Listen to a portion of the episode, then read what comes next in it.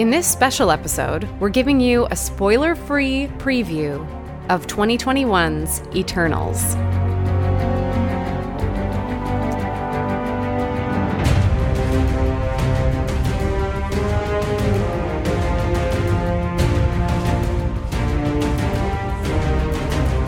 So we just had the chance to go see the early press screening of Eternals at 10 a.m. in the morning.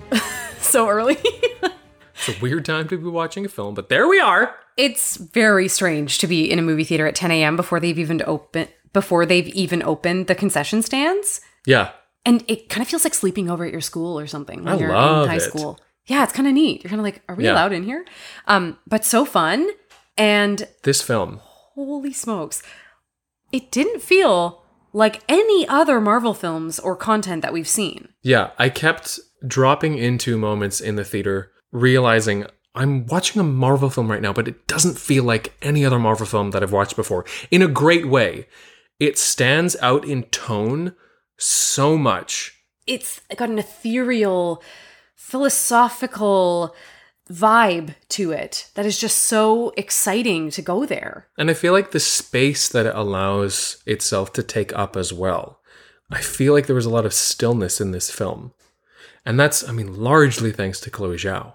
Yes, her direction is unbelievable. Like for her to win best director for Nomadland, which is like could not be further from this film in terms of scope and budget and like every single possible way, but it's still so very individual to her. I feel Mhm. like in her point of view, the visuals are astounding. So the camera work, but also like the set deck, the costumes, the it's like both simple and so grand because Yeah. it sweeps thousands of years and different planets and and then on earth different time periods and different parts of the world. Yeah.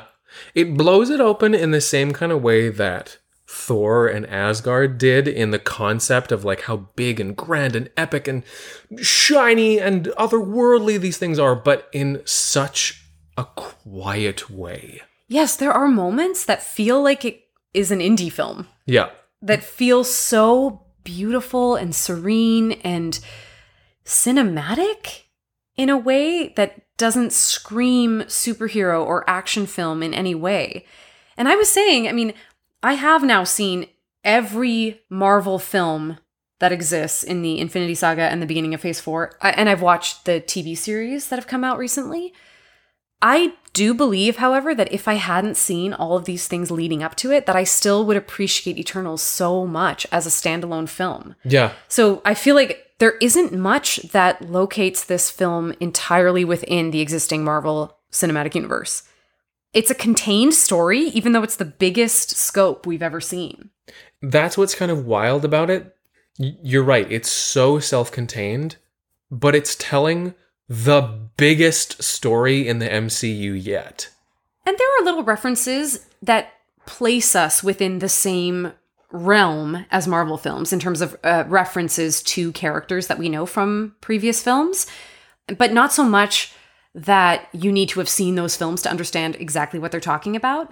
Because I feel like this film, like the stakes are so high for all the characters in this film without what has come before or what is yet to come. Absolutely, because these characters stand outside of what's happened before. They experienced it all, but that was not their fight. That was not part of their story. And I think there's been some uh, speculation. I don't know. I haven't looked too much into what people are saying, like in advance of Eternals, but I think there's been some speculation about. So hang on, there was another team that was around. Why didn't they step in when Thanos did his thing? And that's explained. We find out why, and it's not, you know, heavy-handed or anything. It's, but it's um, a viable explanation. Yeah. We also have such a diverse range of ages, sizes, ethnicities, accents, sexualities Mhm. that it's so interesting to just, without comment, just put all these people together with their wealth of their backgrounds and how they move through the world and what kinds of body each inhabits.